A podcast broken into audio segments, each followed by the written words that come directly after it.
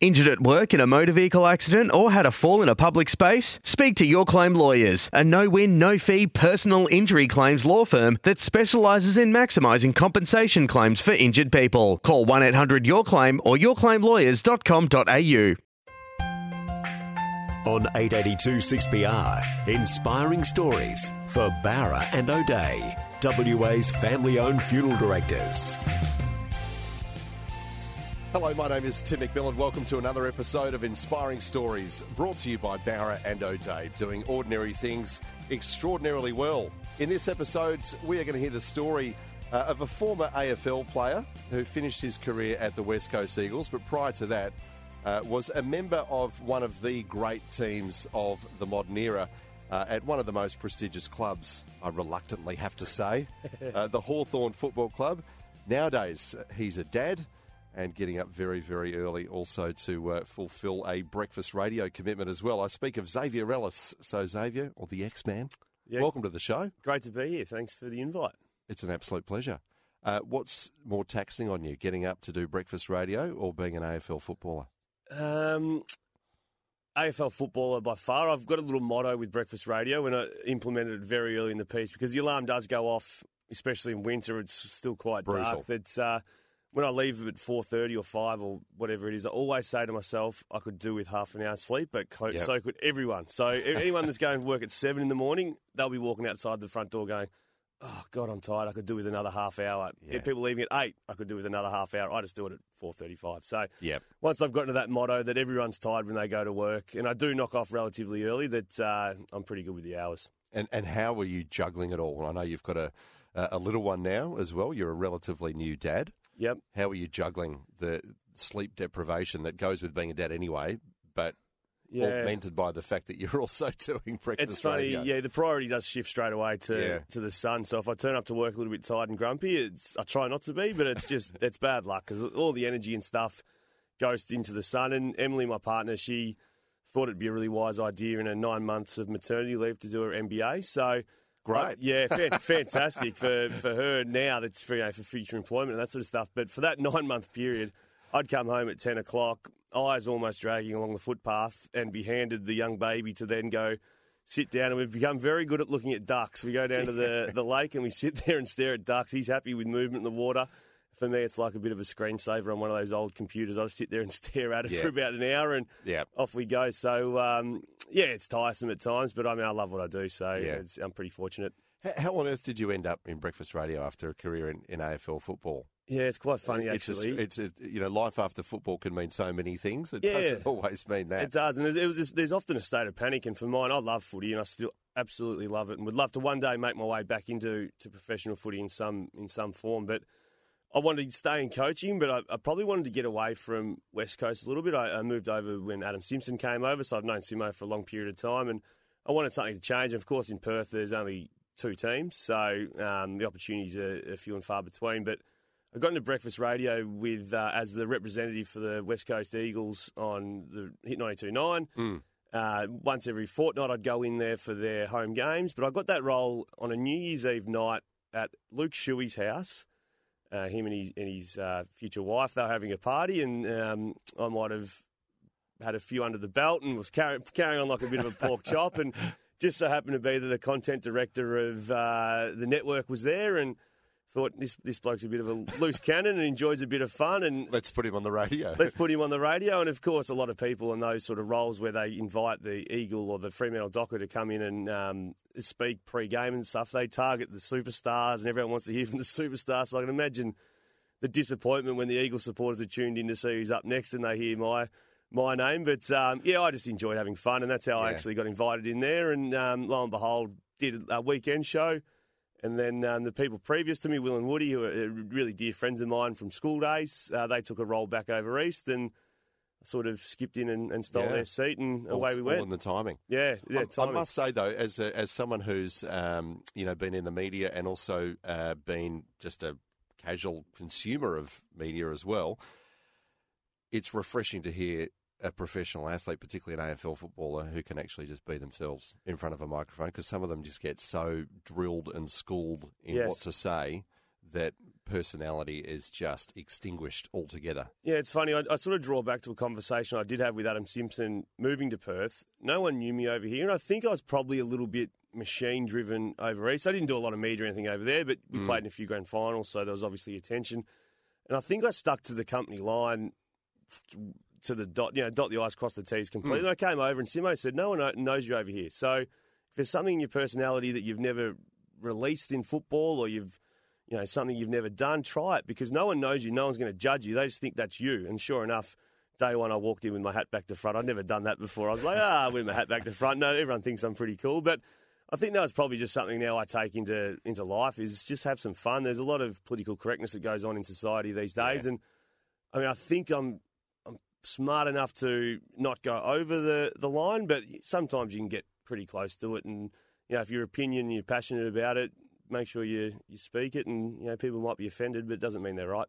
You are a sharer, though, aren't you? Some of the personal stuff that you have shared either on social media or on your radio show. Yes, I am. And I suppose you have to be in that in that role, but you, yeah. don't, you don't mind putting it out there, do you? No, you're right, and I think that's probably the best way to get people. In, and in radio and media, as you'd know, that it's a lot about the relationship you have with the listener. So if you can pull that barrier down, that uh, you're not just speaking to someone through a, a, car radio, that you actually know the person a little bit, that the comfort and the relationship grows and people like you a little bit more. So I've always been a bit of a share, and that's probably from boarding school days where yeah. you're sharing a room with you know four blokes and yep. you know you're showering and you're, you're sharing everything together, and you don't yep. have your parents there, so if anything's on your mind or whatever, you share down that path. And of course, I sort of try and do it in a bit of a light-hearted way at times too. And Emily, my partner, she uh, occasionally comes home, and you know, once she puts something on social media, it's gone. So. Yeah yeah. She catches hold of it about six hours after it's been up on the internet or something. I said, "There's no point whinging about it. It, it is gone. You cannot get that back now. I apologise, yeah. but it's gone."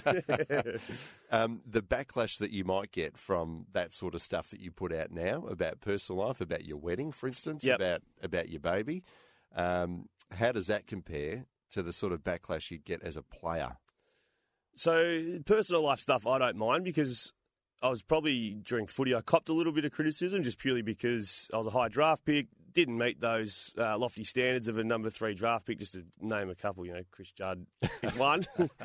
um, so I copped a fair bit of criticism about just not being a, a, star footballer, which gave me a bit of a thick skin along the way. Early on, I was a little bit worried about it, and I'd read things and think, "Goodness me, that's that's upsetting" or, or whatnot. But now I've just sort of realised through that I, I, implemented something in my life which is probably so far wrong it's not true, but it makes me feel better about myself. That the person who's heckling me through Twitter, over the phones, in text, or whatever it is, I instantly just think my life's better than yours. You'd mm. swap with mine in an instant. Mm. And that could be Prince Harry on the other end, or that could be Michael Jordan. It could be anyone. But I've just managed to convince myself that that's yep. the way I think. It's and then what problem. they're saying is not hurtful. That's their issue. Um, they'd want to be sitting where I'm sitting. I do a little bit of boundary writing for the AFL now, and um, I've put on a little bit of beef, and and that's fine. I often have a bit of a laugh about it myself. But when people get, per- if someone says to me, um, gee whiz, Dave, you've, you've, you've put on a bit of beef. I'd love to have a beer with you or something. That's fine. But when someone says, gee, you're a fat this and that, and you, you know, da da da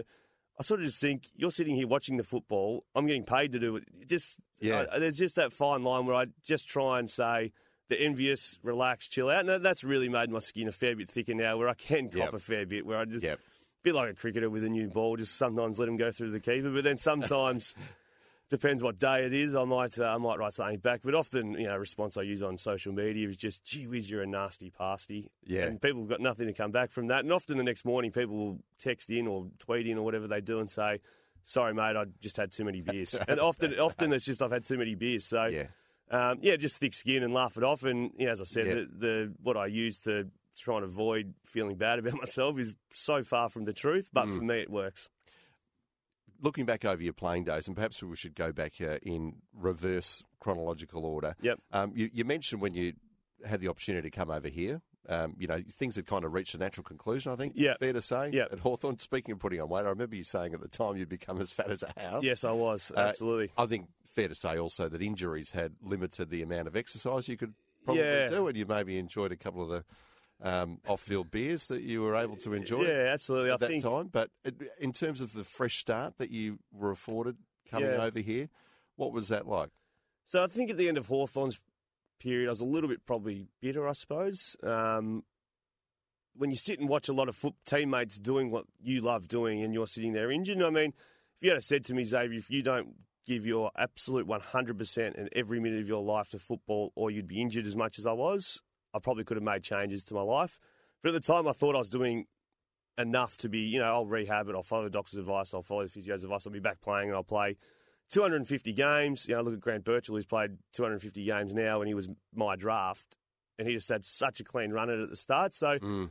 I was a little bit bitter that I just never really got going and never really got to play in my prime, but uh, that's probably fallen on me a little bit. I had a, an injection in a grand final, which probably cost a fair bit of time as well in 2012. So a little bit bitter about that, but in the end, when um, I actually flew over to visit Fremantle um, about potentially joining Fremantle at the end of my time at, at Hawthorn, which, you know, you look back now and reflect, it was such a wonderful time and, you know, the bitterness is well and truly gone. And it was such a, you know, fine layer of once that was gone. So I flew over to Fremantle and uh, met with them, and obviously they were pretty interested to see what the leg was doing. I had a significant um, calf injuries and Achilles injury that uh, I was over, and they sent me to get a scan in Subiaco, which obviously is right near where West Coast is. And it just so happened to be Adam Simpson texted me at the time and said, mate, you should come check out how big my desk is. My office is ginormous. I've, and being assistant coach at Hawthorn, there's literally four desks. Like, like we are in the radio studio here, you've, you've got no personal space. Yeah. It's one big desk, and you just join in and off you go. He said, I've got my own desk, got my own TV, I've got my own whiteboard, come check it out. And, you know, I went in there and uh, had a good chat to Simo, who I'd spent five years with at Hawthorn. Did some really personal stuff with Hawthorn, uh, with, sorry, Simo at Hawthorn, running together occasionally, and not just running and doing a tough session. It was more just long distance runs where you'd talk Yeah. about things. You Yeah. know, and I, I mentioned to him that I'd probably look for a new opportunity at the end of the year. And so I went in there and um, had a couple of hours to fill between the scan and did the scan and walked out. And I think landed back in Melbourne and signed with West Coast. So it was just a chance thing that I was Yeah. in Subi. Simo would text me um, to pop in and see how big his office was. And um, You were obviously impressed with the size of his office. yeah, I was impressed, and I said, "So where does um, a broken down delisted free agent where his office?" And they said, "Yeah, mate, you're locker number thirty nine. Get back there." So, yeah, no, I was really fortunate the opportunity to get over to Western Australia. I needed to get out of Victoria. Yeah. I was a country lad. Um, went to boarding school at the age of thirteen, I think it was, and. By the time I'd done a long period of time in Melbourne, it was just too big. Time I didn't enjoy change. it, and I was probably doing things, as I said, that wasn't exactly as you would be as a professional footballer, going out too much, punting too much, all that sort of stuff. Mm. That I just needed a circuit breaker, and um, I'd met a I met a girl who was Western Australian, living in uh, Melbourne at the time, and just so and uh, worked out perfectly that we've Dragged her back. home. Well, she stayed actually. Funny enough, she stayed for twelve months in Melbourne and assumed I'd be injured and delisted in twelve months. yeah, she openly says it. She said, "Oh, I reckon you'll be back in twelve months," and I said, "Bugger you, I won't be back. I'll be I'll be back." Uh, in a few years, maybe, but um, yeah, lucky I love Western Australia, so it's, Yeah. we've, uh, we're sold up and we're you know really stuck down here now. You're, you're a West Aussie through and through now. Absolutely love it. Good stuff. Um, all of those stories about your Hawthorn days and the days prior to that, hold those for a moment. We need to take a break. This is Inspiring Stories uh, in this episode with Xavier Ellis on 882 6PR. Back with more soon.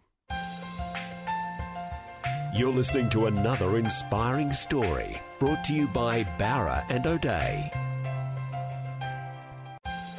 This is Inspiring Stories with Tim McMillan on 882 6PR. Brought to you by Bowra and O'Dea. Welcome back to Inspiring Stories. We are hearing the story of former AFL champ uh, Xavier Ellis, who has a premiership medal to his name back in 2008. But let's go back earlier than that.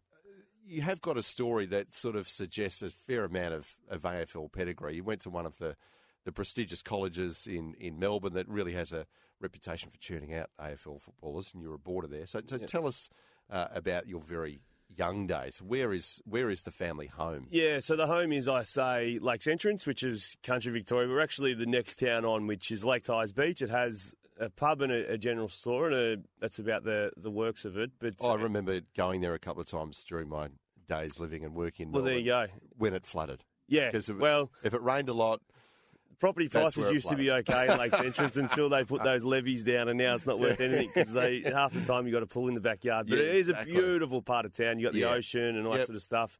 So that was me, and it's about 450 k's from from Melbourne, which.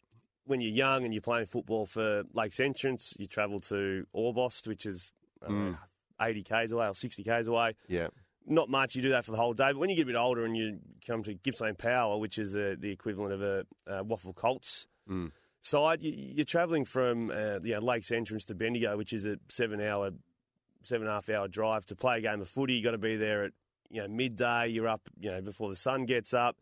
So that became a little bit hard. And um, my dad was a, a boarder. His dad passed away at a very very young age, and boarding school was the opportunity for him to, without a father, to sort of have some sort of father figure. So he went to boarding school and absolutely loved it. And I, I wasn't a big fan of it. wasn't keen. I was more than happy to do the the travel every day. But I, I think probably when I look back at it now, maybe Dad wasn't overly thrilled with Can I ask 14 hours in a day. Farming family or just No, Dad's why a Lakes Entrance? So Dad's a barrister. Uh, he he was a country boy from Finley, so Shane Crawford um, home hometown, and Tom Hawkins' is hometown actually, which is I'll get to him in a second. But um, yeah, he just loved loved the country, and um, we, we were lucky enough we had a place in the city as well. So if Dad was working in the city, he'd work up there for a couple Yep. of nights, and then always retreat back to the to the country. Mum was a physio, so uh, also you know enjoyed the country life and. Yeah, in Lakes Entrance to Painted, it's probably a bit like down south Yeah. to a degree, quiet and you know a bit cool in winter and that sort of stuff. But so I ended up going to a Sale, which is uh, Gippsland Grammar, which was a really nice school, and but it was right bang in the middle of Melbourne and Lakes Entrance, so it really didn't fix the predicament of driving a lot for footy and that sort of stuff.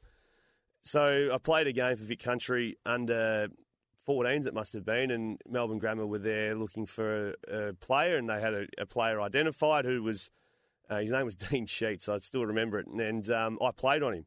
So I, I did okay that day, and uh, Michael Ford, who played a, a little bit of football at Western Bulldogs, sort of changed his path and, and suggested that maybe if we were looking to bring in leadership scholarships and that sort of stuff, that uh, maybe I would go to in front of Dean Sheets, and um, they came to me and said, "Would you be interested in Melbourne Grammar?" And look, financially, we could we could go to Melbourne Grammar, and um, Dad sort of said, "Yeah, that's great, but I really want my younger son to also come in. We'll, we'll do the full quota or whatever it is, but we'll jump the queue and and board as well. Which obviously it's hard to get a boarding position at times. You got to be in at a young age. So me and the little brother packed up the bags and moved to Melbourne Grammar, and um, Did your brother hate you for that?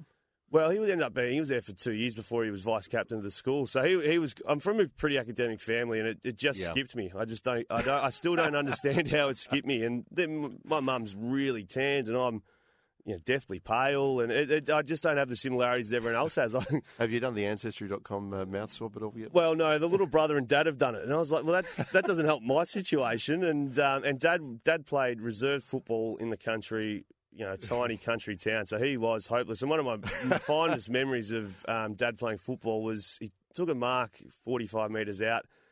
And I thought, oh, that's my dad. I'm so proud of him. Went back and kicked it, and it went at right angles through the canteen window and knocked the dim sim machine over. And that's how that's how talented dad was. So he was he was hopeless. But Melbourne Grammar, my first day, I walked in and um, He's done a deal with the devil then. He has. He's traded the academic skills then for the footy skills. Yes, That's he has. Yeah. Absolutely. And uh, my first roommate at, at school was Tom Hawkins, who's now Geelong champion. And I walk in and I was a little bit worried because there's this giant big guy. He had the body of an 18 year old then. He was quite big and muscly. And I was a little bit nervous because I was a small little country whippet. And um, the first thing Tom said when his mum, who, who's no longer with us, unfortunately, Jen, she goes, Thomas, do you want your jocks in the front, on the top drawer or the second drawer? And I was like, this bloke's a big soft. He's got mum unpacking his jocks. I'll be okay, I think. So, yeah, I was very fortunate to go there for a few years and uh, yeah. play a fair bit of footy. We we never won the, the premiership, but we blew every opportunity in the last round every year. So Yeah. we, we were big chokers. Yeah, and just to put it into context, you know, Melbourne Grammar is one of the elite schools. It's, Yeah. and, and you, you're playing against the other. Yeah, we are. You know, I think Xavier College's Xavier's in has got a there. Uh, Scotch College for- is a, is yeah. a big one, and of, of course Geelong Grammar. We we go down there. We, that was actually the easiest kill you'll ever have was Hmm. beating Geelong Grammar, which now I've had some really good footballers coming out of Geelong Grammar, but. It's a really good uh, environment to go to school in, and the Yep. boarding side of thing was was fantastic. But for me, I think probably Melbourne Grammar a little bit disappointed that mine and Tom's VCE, which is now ATAR, our results counted towards their overall averages because we certainly didn't help that situation. But in terms of football, when we behaved, we, we weren't the, the sharpest tools in the shed, but we behaved, we had fun. I think we probably represented the school in pretty good light ways. throughout that journey, yeah. Mm. Uh, and then post school, uh, obviously, you know, football kind of happened Yep. for you. But uh, did you have a plan B? Uh, well, I was really, really lucky actually. I was drafted at the end of year 11. So um, when people are probably getting a bit nervous about year 12 and directions they want to take, and I was picked up early in the draft at the end of year 11. So year 12, I said to each club that, that spoke to me that my passion and my number one priority in life is to play AFL football. That's my absolute dream. But I think, and probably it hasn't really come to fruition at the moment, but I need to finish year 12, not so much for an education, but for experience, life experience, friends. Yeah. And I was really grateful that every club I spoke to were, were pretty good. There was one that was a little bit uh, a little bit freckly on that idea, and it was an interstate club, and they thought that potentially I should be schooled interstate, and I was pretty settled where I was. But every club I spoke to in Melbourne said, "Yep, no worries, you do that, and we'll we'll speak to you virtually in mm. 12 months." Um, Hawthorn were fantastic, so I actually broke my broke my foot in uh, in year 12 anyway, so there was no footy for me bar a couple of games, but. Um, so in terms of planning for life after if football didn't work, it was probably unnecessary a little bit because mm. I was drafted out of contract and yeah. ready to go. You mentioned being the number three draft pick. Yeah. Who, who, was one and two in that year? Do you remember? Yeah, number one was um, Marc Murphy. Yeah. And number two was Dale Thomas. So Daisy, so I was uh, bottom age, which was a bit strange. I don't think you can be bottom age to the degree I was then, which I was, I was really young, which was why I thought it was really important to finish school. But our Gippsland power midfield was um, Trent West, who won a premiership for Geelong as a ruckman. Scott Pendlebury, uh, obviously one of the best players of the modern era. Dale Thomas, who just finished playing his 250th game. Myself was in there. There's another three pick draft pick the year after in there. So it was, we had a pretty good team. We won the premiership that year, yeah. and um, yeah, it was great fun. It was one of those ones where, if we were individual, would have we been drafted where we were, or did we make a really good team that sort of highlighted that mm. we could we could play? But um, our Vic Country team, I was talk, speaking to someone the other day. We didn't win a game at under eighteen level, and our midfield in that instance was Shaun Higgins, Joel Selwood, uh, Scott Pendlebury, Travis Boak, Shaun Grigg.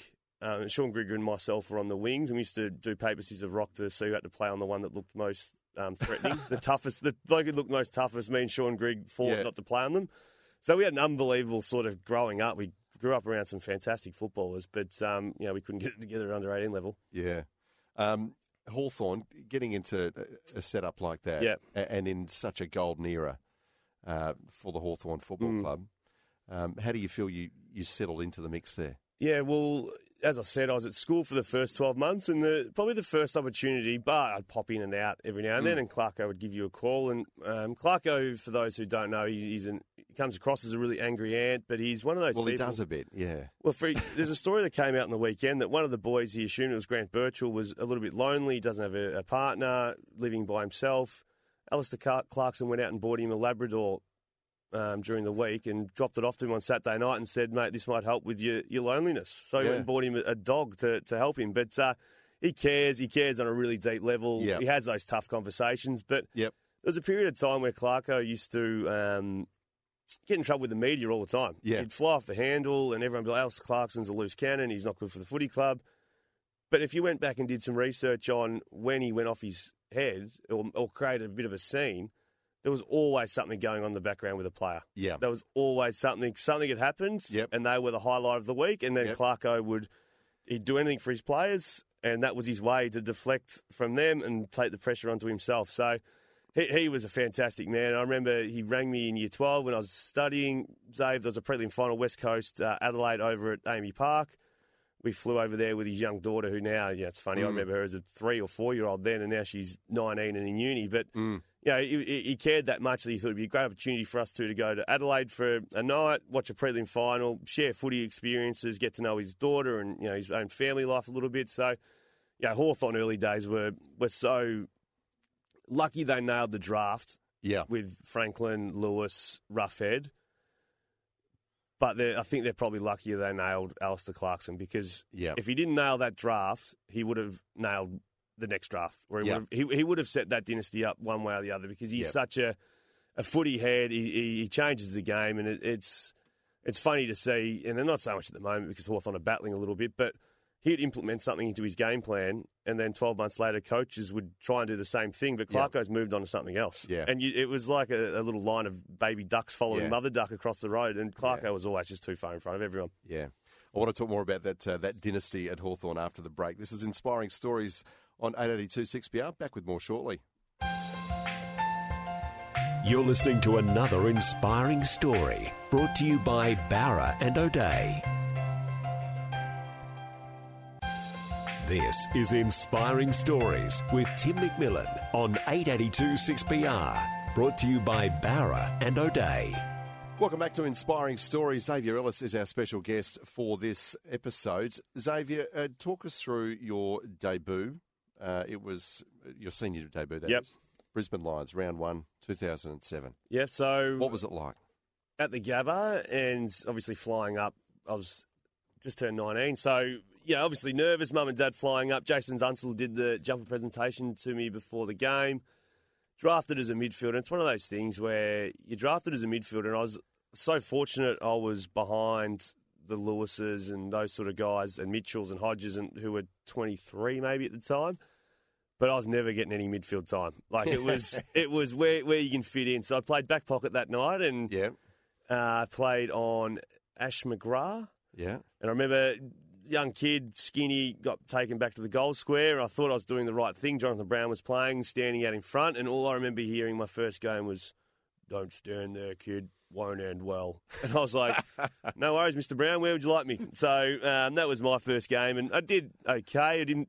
Back then, too, you played probably 50% game time. If you'd get 50% or 55% game time as a young kid, you know, that's Christmas. And you thought you Yep. thought you honestly felt like you'd played Mm. 100% game time because you'd come off, get a drink of water, go for a walk, the heart rate, the legs were missing, you'd Mm. be absolutely buggered. And that's why you look now admire blokes like Sam Mitchell who just refused to come off the ground. Whereas Yeah. I'd be on the ground for a minute and a half thinking, gee whiz, when's it my turn to come back off? But um, we played that game.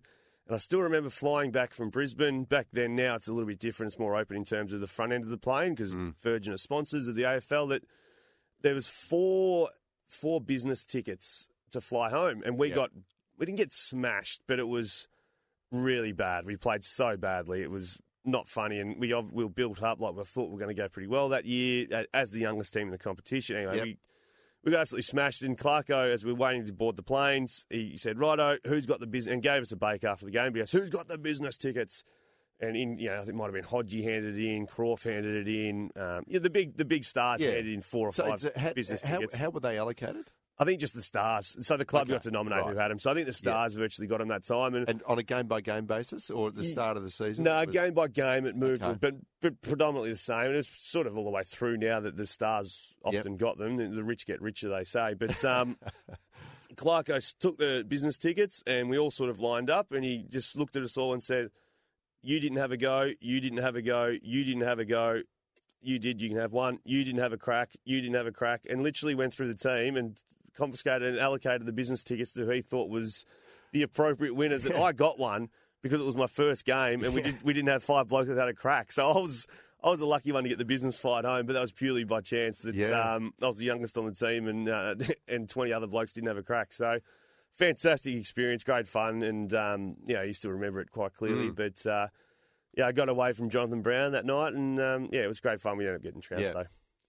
though. Um, obviously, that season went quite well for you, though. I think you were uh, nominated or, or, or won the award for the best first year player. Yeah, yeah, I did. club? Yeah, no, that was probably a little bit luck, to be honest. And Clarko was always so good. And it was pretty frustrating, actually, as you get older to when you're not getting a game and kids are getting a game when they Yeah. probably don't deserve one. I didn't deserve games each week. I probably played better football towards the end of the year where I probably earned my spot a little bit more. But Clarko, Mm. being Clarko and going, and I think he made a comment this year earlier that it's it's not about finals, it's about silverware. And for him, he's had that in his mind for so long that what does it matter if we finish 10th, 11th, 9th, whatever it is? If playing these kids and they play badly is going to help us win a premiership much quicker, the kids are playing. So I was lucky enough to string together a few games as, as a first year, and um, yeah, we won the first year player.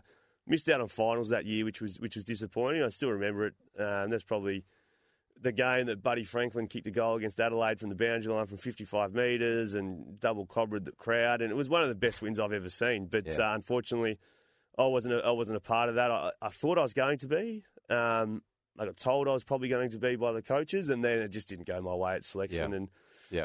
um, that was probably the first experience of, of getting the lemon sauce from the team and uh, sitting in the crowd. You sort of in a season, you hope they win, but also you, you're looking forward to your ten weeks holidays and Mm. a night out. And I was single and 19 at the time, and I was ready to get out and about, but uh, yeah, that, I missed that opportunity of finals. Stories there that probably can't be told. Yeah, can't. Well, not too many from my end. I was a bit of a watcher back then, and not didn't have much luck. Yeah. uh, 2008, though. Yeah. bit better season, fair to say, for the club. Yes. Uh, and for you as well. Uh, you got to have a premiership medal hung around your neck. Yeah, it was a much better season, and um, there, was a, a fork in the road, I suppose, for me at the time. At about round 10 or 12, we played North Melbourne, and I was playing okay, but nothing special at all. And Clarko pulled me and another guy in, and I won't mention the other guy, but um, into a room and said, "Look, you guys aren't going hard enough at the football. You're not having a crack. You're young kids. You're meant to excite, expi- inspire these older people who are a bit tired. Uh, if you don't pick it up, you won't play for this footy club again." And um, As brutal as that. as brutal as that, and uh, they had vision to, to prove it. And then Mitch and Hodgie came in and sort of not laid the law down a little bit, but just the the nail was three quarts hit in, and they just sort of finished off the last quarter, and and that was the best thing that ever happened to me. I had Campbell Brown, who was my mentor, who was as tough as nails, and um, he saw black and white. There was never grey area with Campbell, and um, the guy, the other guy, was dropped the next week, and um, I tagged Adam Goodes that game, and um, Yeah, right. yeah, we went at it pretty hard, and uh, that was sort of the start of being confident with what you can do in an AFL. And I never reached any heights at all in the AFL department, but um, that that back end of that season was probably the best football I Yeah. played through my eleven years, um, and even starting at centre bounces and. You know, the first uh, big Friday night we had was Geelong Hawthorn were the two best teams that year by a long way, and uh, there was ninety thousand there. It was a Friday night, and I was allowed to do the first centre bounce. And I mean, that was just Clarko saying that Yeah. you're, you're having a decent go Yep. at the moment as a kid, Yep. Um, and you you'll be rewarded by um, you know these big big moments, which was which was great. And again, another thing that Clarko's so good at, he um, whacked me over the head ten times, but then he also got the towel and you Yeah. know, cleaned me up after the fight. So Yep. um, he was brilliant at that sort of stuff. Didn't buy you a dog. He didn't buy me a dog. I could back then. I couldn't have looked. I didn't look after myself too well, so the dog would have would have struggled. But to you know to go on and beat Geelong in that premiership was Yeah. just a day that um, I haven't watched it that many times, but you know I'm sure As the years stretch on. We had a ten year reunion last year. It's um, yeah a magic moment.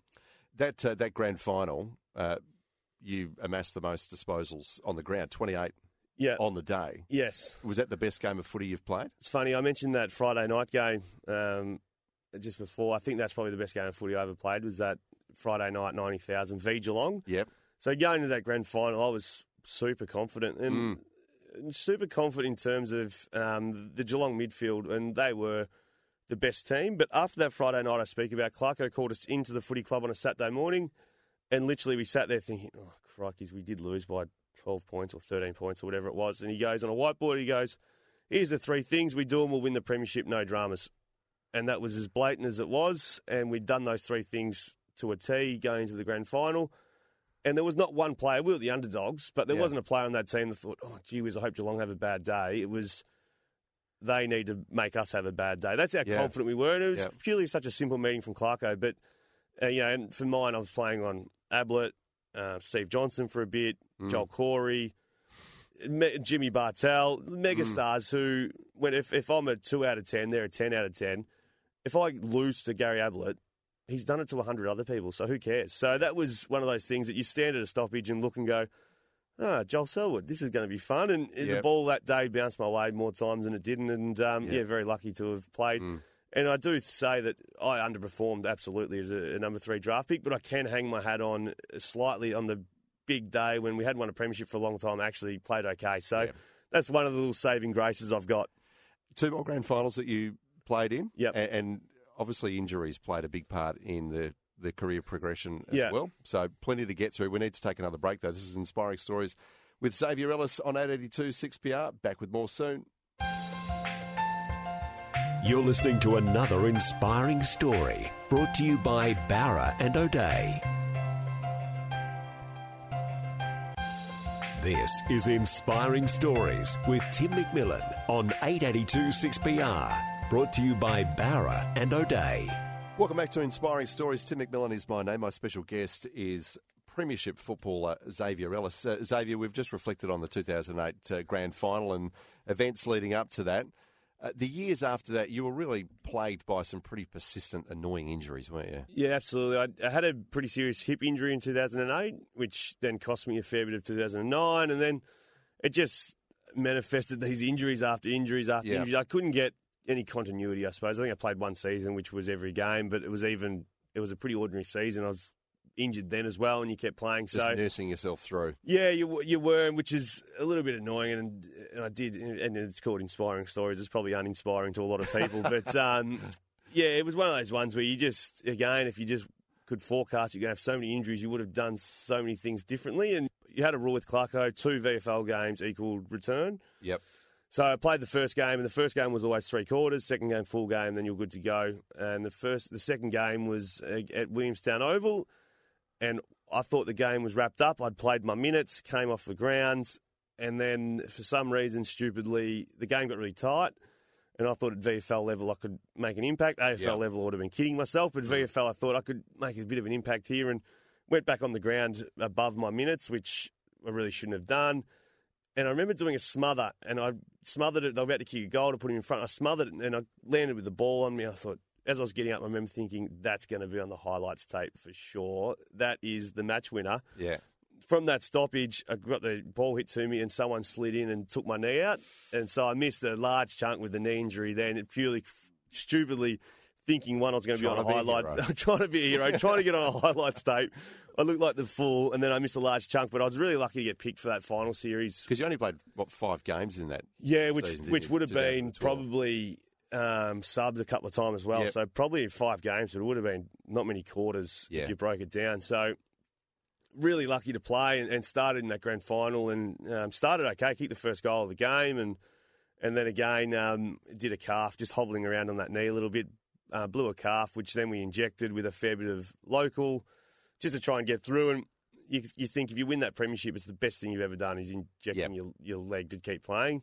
You lose, and then it doesn't heal for 12 months pretty much. And then they go on and win a premiership in 2013 while you're on the sideline. It's just one of those things. If I'd turned left instead of right, or we'd won instead of lost, it, it wouldn't have mattered. But um, you know, unfortunately, we lost to Sydney, and probably a game that was played out. And I hope, the Sydney supporters, supporters don't get offended by this, but we were the best team on that day. We dominated large, large patches of that play, but we just Sydney were too good in, on the day, and um, yeah, we, we missed a massive opportunity. But credit to those guys in the start of that dynasty that um, you know the Luke Hodges and Yeah. Franklins and that sort of stuff thought, all right, we've we've lost one, but that's enough now. So. Yeah. You know, that's a, they were champions, those guys. And Yeah.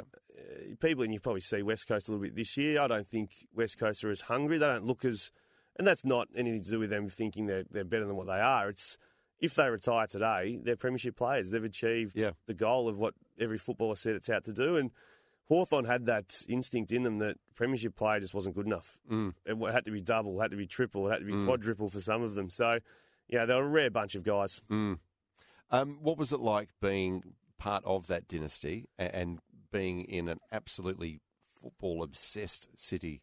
Over there, there's quite a few teams. So if you're the 10th to 20th on the list, you're probably out of sight a little bit. But there was times Buddy Franklin and people see Nic Naitanui as being the most recognisable person in WA. Tall, black, dreadlocks. Buddy Franklin was twice Nic Nat. Yep. I've never ever seen anything like it. Well, I remember one night we went to a bar and we literally walked in and the whole place almost the it felt like the music even stopped. And the rows of people turned and looked and it was 08 where he kicked 100 and he was 21 and he was handsome and the whole place stopped. And, people came over to Bud to speak to him and he, he wasn't rude to them but he just didn't give them anything. Yeah. and I was like mate what's what's going on? He goes Zave if I give one person a lot my, my night's completely ruined because it's a lot to 200 people. Whereas Mm. If someone says to me, a Hawthorn supporter says, "Oh, hi, Zave," I think that's the best thing that's ever happened in Yeah. my life. But for Bud, it was it was just something. It was never rude. It was always nice, but it was it was just something that I have never seen before. And Yeah. for him and the confidence of Buddy Franklin, who I think's the the best player I've ever seen, he one night. I digressed a little bit. A Friday night, Etihad at the time and um, playing on Paddy Ryder at Essendon, who was playing as a fullback that night, and.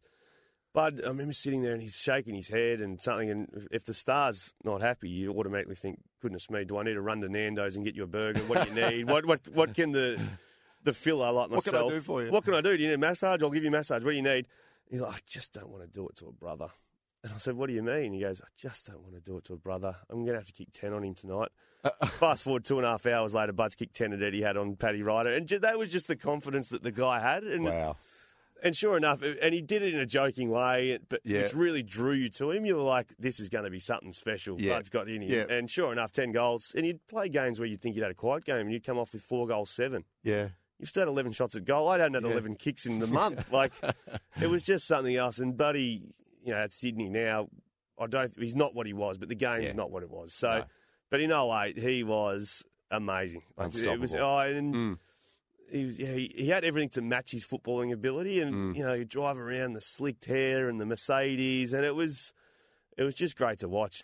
Um, you did make it onto the front page or into the headlines at times, though. Uh, tell us about the gambling Yeah, that was a, headline. That's uh, well, you go down in history. Yeah, I do actually, and it was an interesting one. And I, we were playing in Adelaide.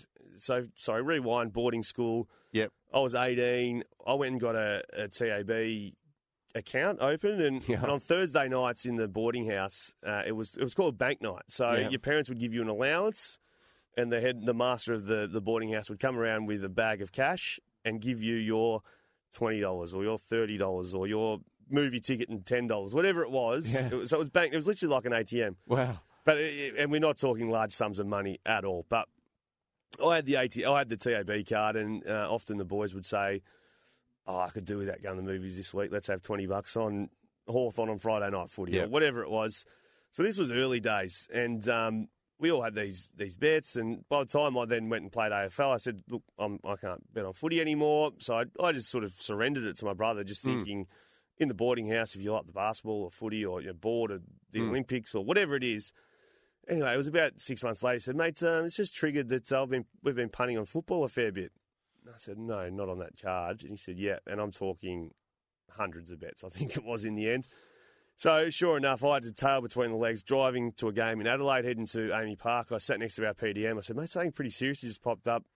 I've been punting on football, and uh, it hadn't been done before, really." And he nearly fainted, dropped dead at the sight of me confessing to being punting on football because no one knew the consequences back then. Really, it was No. um, you know it was outlawed, but by how much? Are you going to be missing twelve months of football? Are you going to Yeah. be fined ginormous amounts?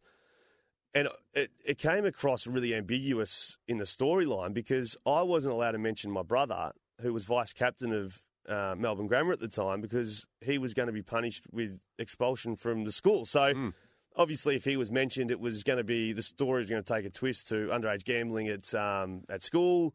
So I couldn't name him. So the storyline was really ambiguous. That my family, a family member, had had my card, and of course, people are going, oh, "Family member, we've heard that Yeah. line before," but it legitimately was Yeah. a family member punting on football. So lo and behold, uh, I still remember driving home after the after the news. I was the lead news story, and I'd been cleared. It was uh, one of the were. finest drives home I've ever had. All's well that ended well. Yeah, and I think there might have been a winner in the account too when I picked it when I cancelled it. Fair, most goals one round it was. Nice one. Just lastly, I just want to pepper you with a couple of questions. You, Yep. you mentioned so Buddy, best player you've seen, Yeah, daylight, buddy, the Yep. best I've ever seen. nastiest player you played on. Nastiest player I ever played on would have been Joel Selwood, and he's one of my best friends. I grew Yep. up with him, and uh, he actually gave me a little. It's borderline a king hit once, and he wouldn't remember it. But Joel Selwood was for two hours. We'd have a, a dinner on who would win Geelong or Hawthorn each time. Yep. But for two hours, he would walk on Yeah, me with you hated him. with coals. He'd, he'd Mm. throw fire on me if he had to, to win that football. That's how desperate he was. It makes him such a champion. Yep. Favorite player now? Favourite player now to watch. So I would have said Mark Lacroix until until last year. I love something about the Frenchman, but favourite player would be Tipungwuti in, uh, at Essendon. I think his story, probably his story, uh, the journey and his seasons probably matching up pretty well. But at West Coast, I, I can't go past Josh Kennedy Yeah. as a, as a West Coast supporter. Josh Kennedy, just his competitiveness and his ability to look so casual. Mm. Yeah, he does, doesn't he? Just walks in, kicks it through the big sticks, and walks a- back to the What goal a square. Dude. Yeah, champion. Thank you so much for coming in and sharing your story with us. No, easy. You've been listening to Inspiring Stories here on 882 6PR. Everyone has a story to tell. This one is brought to you by Bowra and O'Dea. We look forward to you joining us again next time as we unearth another WA inspiring story. You're listening to another inspiring story brought to you by Bowra and O'Dea. When making the double chicken deluxe at Macca's, we wanted to improve on the perfect combo of tender Aussie chicken with cheese, tomato, and aioli. So, we doubled it. Chicken and Macca's together and loving it. Ba-da-ba-ba-ba. Available after 10.30am for a limited time only.